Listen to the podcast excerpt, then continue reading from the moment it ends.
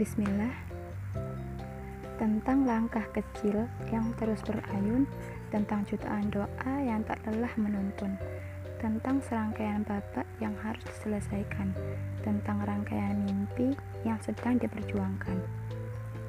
Barangkali selalu ada yang tak segan memandang sebelah mata berkomentar sesukanya. Kita tak bisa mengendalikan ribuan komentar yang menyesakkan puluhan kata-kata yang menyebalkan, tapi kita bisa mengendalikan organ istimewa bernama hati yang sudah Allah anugerahkan. Belajar menjaga hati agar tak jadi pembenci, belajar menjaga ucapan agar tak menyakiti, belajar menjaga perilaku agar tak melukai.